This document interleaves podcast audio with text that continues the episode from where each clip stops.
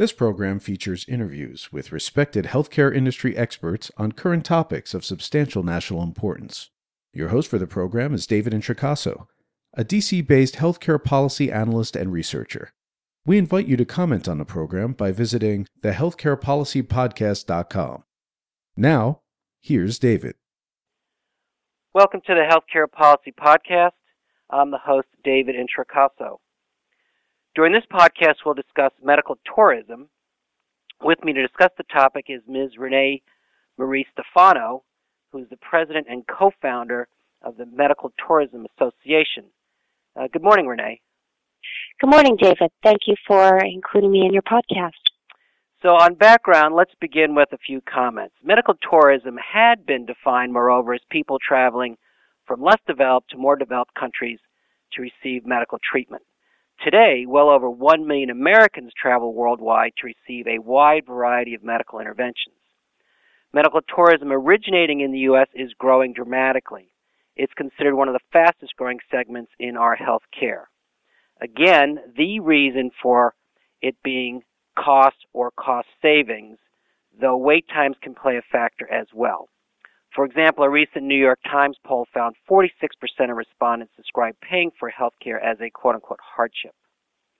Both self employed companies as well as private insurance plans have offered tourism coverage for certain procedures for several years. However, like all medical care, procedures received abroad are not without risk. With me again to discuss medical tourism is Ms. Renee Marie Stephano. Ms. Stephano's bio is, of course, posted on the podcast website. And finally, before we begin, let me note that Ms. Stephano's comments are her own. So with that, Renee, let me ask first by asking you, can you provide a brief overview of the Medical Tourism Association? The Medical Tourism Association is a nonprofit trade organization that was founded in 2007, primarily to address the needs of American patients that were looking to travel outside of the country for healthcare options. Um, and as you mentioned, David, one of the drivers of patients traveling outside of borders is cost. Um, however, medical tourism also involves um, other factors why people travel outside of their borders. Um, they're sometimes looking for better quality. Uh, they're looking for availability of certain types of procedures that may not be available locally um, access to certain types of uh, procedures, uh, avoiding long queues, as well as the affordability factor. And then, of course, um, the perception of the destination does have somewhat of an impact on their decision-making process, and that composes each value proposition for a health and wellness seeker that's that's looking outside the borders. And now medical tourism um, is also referred to as domestic and international medical tourism. So just the trends of patients traveling from one state to another or, or um, traveling outside of their city for healthcare for those same same reasons and value propositions. Um, that's also considered medical tourism or medical travel as well. So our association, uh, we put together our association founded on the premise that we needed to create some transparency about the pricing and the quality of healthcare found outside of borders. Um, also, education and communication, basically educating and communication with the patient um, or prospective health and wellness seeker about their opportunities outside of borders and where they go for care, what their legal recourse might be, how they go about choosing a, doctor, and what they need to know about the increased risk of traveling for healthcare procedures. And we felt as we were looking at um, the way that uh, American patients were making their decisions was primarily on word of mouth, reputation, and uh, referrals from friends and families. And there wasn't enough inter- information on the on the web to be able to really determine the best quality uh, and and to really look at each of those factors so that a patient could make their their appropriate decision. So when we started the association, we were really focused on, on developing that transparency and, and trying to get healthcare providers around the world speaking the same um, types of uh, information points that would be of value to the decision maker. And then we also looked at the opportunities for business to business referral. So um, insurance agents, brokers, TPA firms, self-funded employers, and those who are also looking to um, enhance their options for their um, insureds that employees to travel abroad.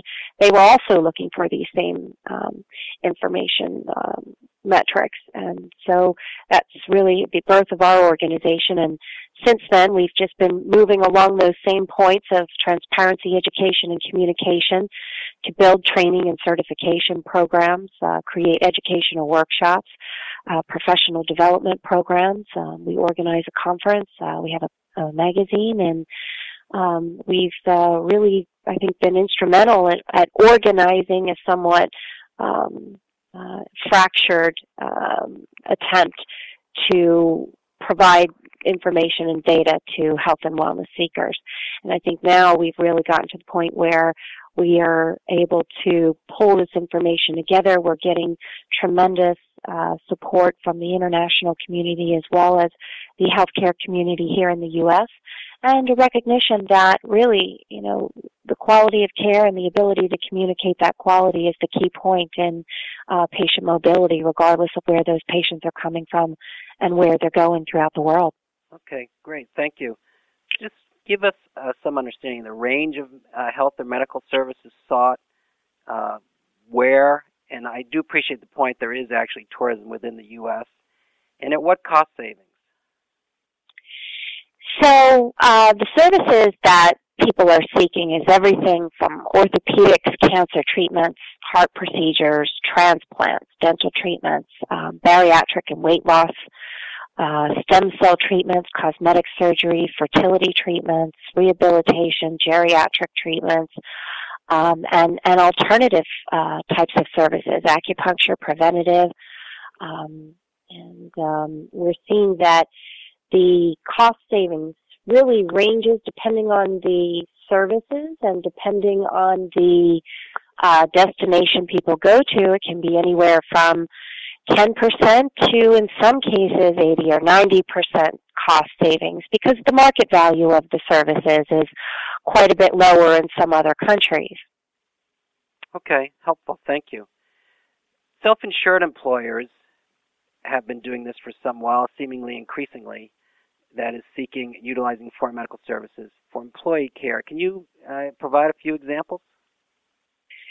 Sure. So, um, you know, self-funded employers that are looking for savings, they they are looking for particular outcomes for particular medical procedures um, that they can negotiate bundled fixed rate pricing that can be anywhere from 20 to 50% below rates charged through traditional insurance plans. Um, and we've seen the trend particularly in the self-funded market because of the large number of self-funded employers. It's estimated that um, by 2016, over 97% of employers of 5,000 or more employees will be under self-funded plans. And what that means is instead of being able to, um, instead of putting this these funds, premiums for insurance, uh, into a particular insurance company and, and all of the healthcare services are covered, the self-funded employer puts them into um, a savings. A third party administrator pays out the claims, and so they're only paying out what is actually incurred. So the ability to reduce cost is important to self-funded employers, and also to reduce cost in, in ways such as reducing um, absenteeism, uh, reducing the amount of time an employee is out for work for a particular procedure.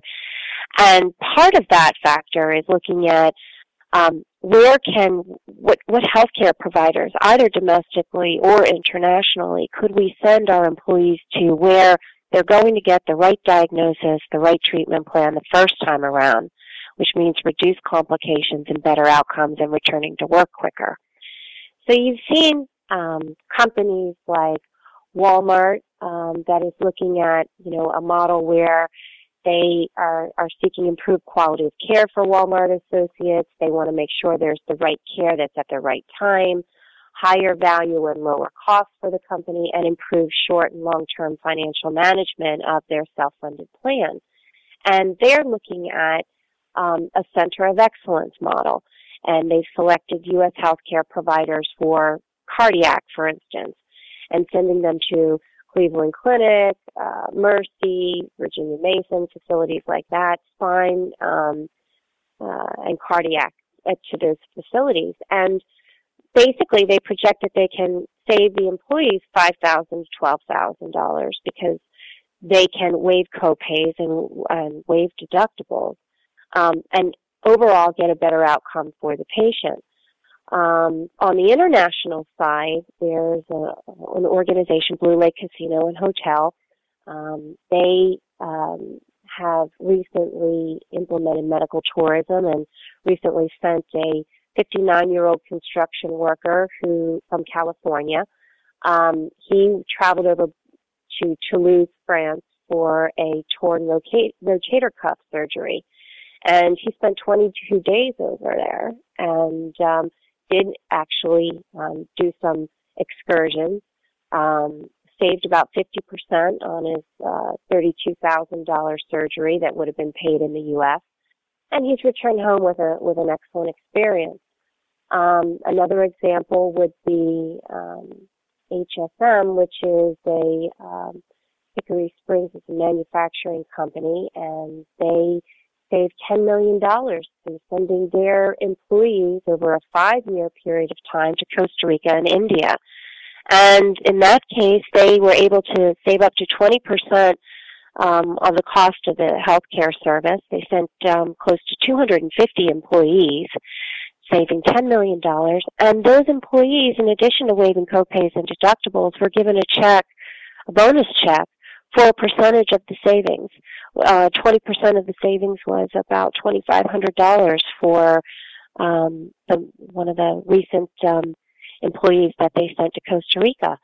So, you know, the cost savings is, is evident. Um, I think one of the biggest challenges for the self-funded employers is to identify partners that offer the um, the quality uh, that the employee would get locally so that they can, you know, have that confidence that if they travel abroad, they're going to get a, as good of an outcome, if not better, than if they, they returned, uh, if they had it done at home. Let's, let's go to that, the quality of care uh, provided uh, by these providers. What do we know? What can be known? There are accreditation, international accreditation organizations that get at this, but what can we say about quality competitively?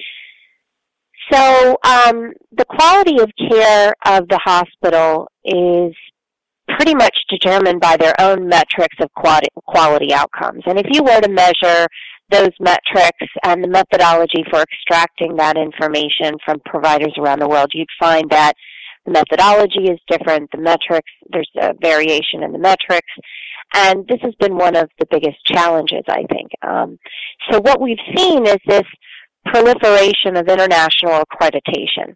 Um, Joint Commission International is an example of one of those agencies. Uh, it's the International Division of Joint Commission, which accredits U.S. hospitals.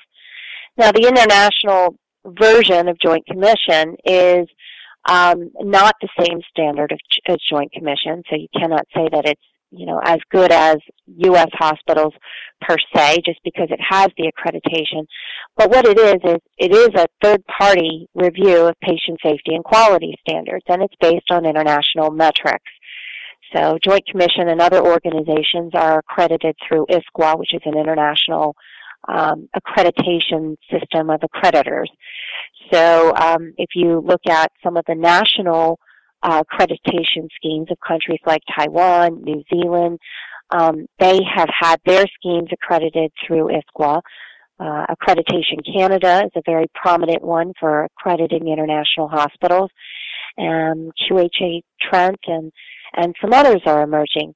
Um, at the end of the day, I think one of the most important pieces is to either look at the hospital to determine does this hospital have some sort of patient safety and quality accreditation scheme.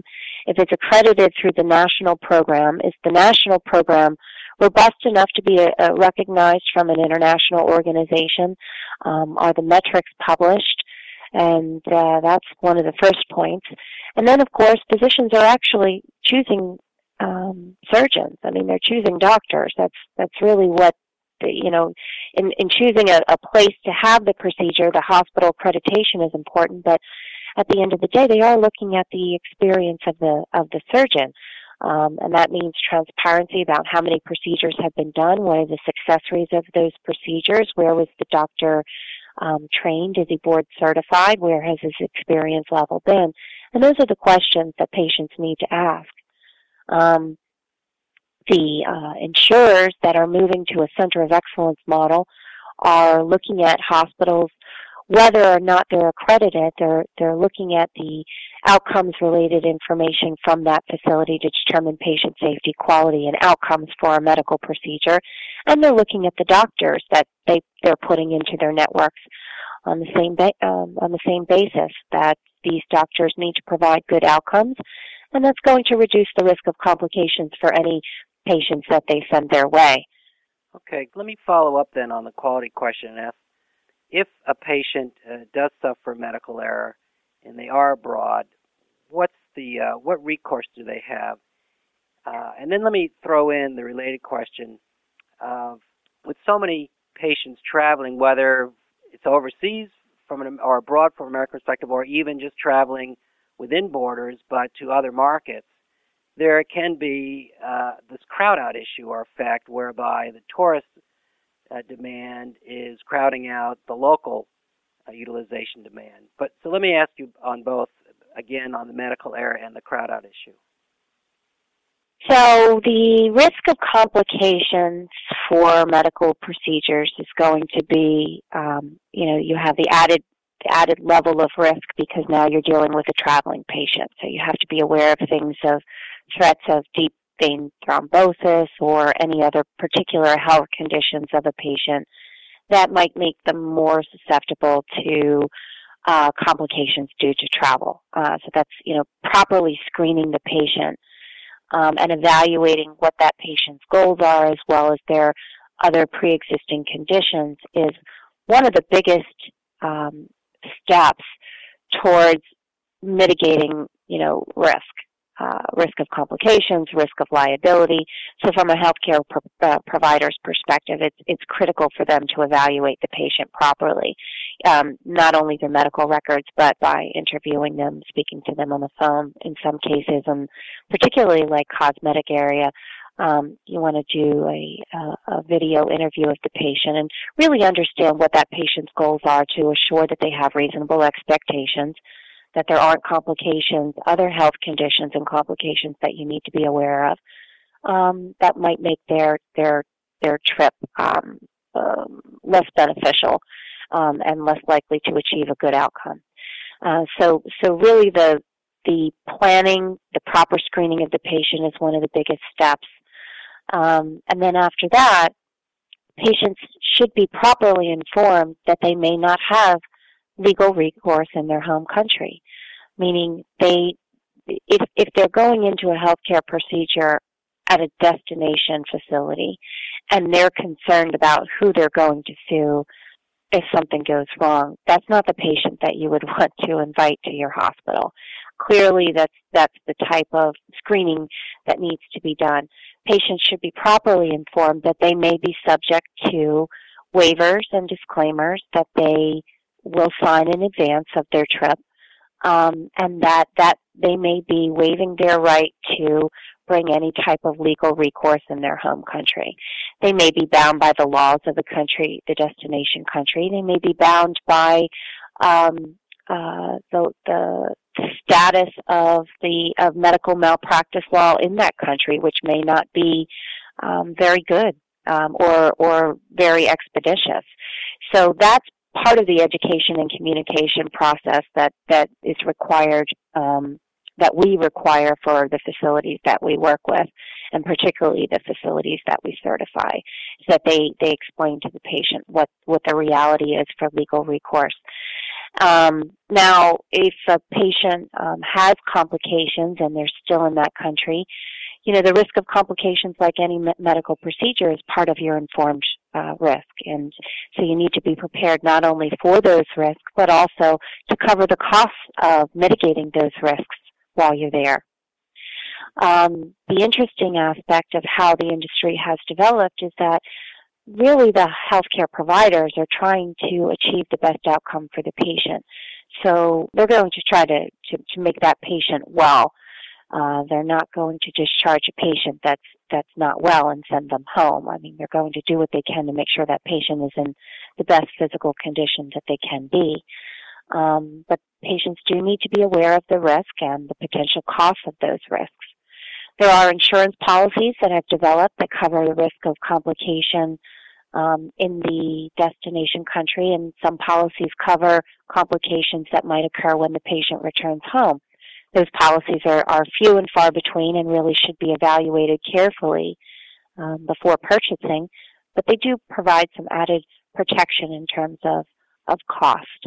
Um, but what we've seen is really a good faith effort to make the patient well, and in many cases, healthcare providers have brought the patient back and per, uh, performed some corrective procedures to make the patient whole again um, if a, a, complication were to occur and if that patient were fit to travel to return for, for the corrective uh, work. Okay, thank you. And what's your sense of the reality of there being a crowd out factor? So I don't think that there's a big uh, problem about crowd out at this point. The numbers of patients that are, are being treated are um, particularly uh, low comparative to the treatment of local patients. But I do think that this is a very big topic, um, both ethically and, and logistically, that should be evaluated prior to starting any international business. And, and there's a couple of things that I'd like to point out along those lines. One is we always need to take a look at the impact on the local population.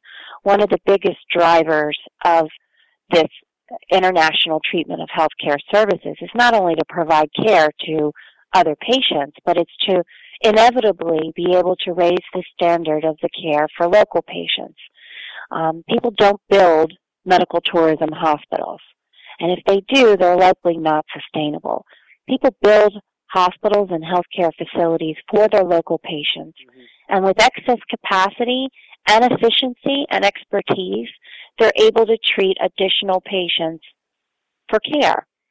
Um, now, we have to be concerned about creating incentives uh, for healthcare uh, providers and professionals in the private sector that may pull resources from the public sector. That that could be a big problem where we're creating a brain drain.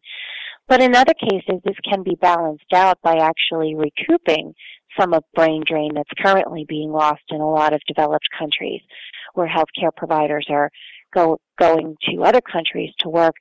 Um, creating an international center of excellence um, provides with it the the status and the uh, the ability to compensate healthcare professionals that previously traveled abroad. It may help also to retain them and reverse brain drain. So all these factors uh, need to be considered, but What's currently not being considered, and, and I think it should, is a real evaluation of the quality metrics of the facility at the starting point of an international program, and then regular monitoring of these metrics of quality outcomes during the um, during the course of the international program and at certain checkpoints evaluating are we really raising the standard of care? Because if we're not raising the standard of care, then perhaps we're, we're doing something wrong in the planning stage. Because ideally, we are supposed to be creating greater demand for higher technology services, um, for advanced level um, procedures, uh, techniques, attracting international um, uh, professionals that will uh, want to uh, generate relationships between healthcare facilities and training opportunities. And at the end, the reason we're doing this is because we want to provide better care to our local patients. And that's where we should be ethically. So we need to make sure that when we build these programs, we are putting in um, some of those benchmarking points to be able to evaluate that factor. Okay, thank you. Well, Renee, we're at our time boundary, so thank you for this, no pun intended, whirlwind tour um, subject. Very appreciative. Thank you so much. It's been my pleasure, David. Have a wonderful week. Thank you. You have just heard another edition of the Healthcare Policy Podcast hosted by David Introcaso. To comment on this program or others, to see information about upcoming interviews, to suggest a program topic, or to hear an archive program, please visit our website TheHealthcarePolicyPodcast.com. Thank you for listening, and please listen again soon.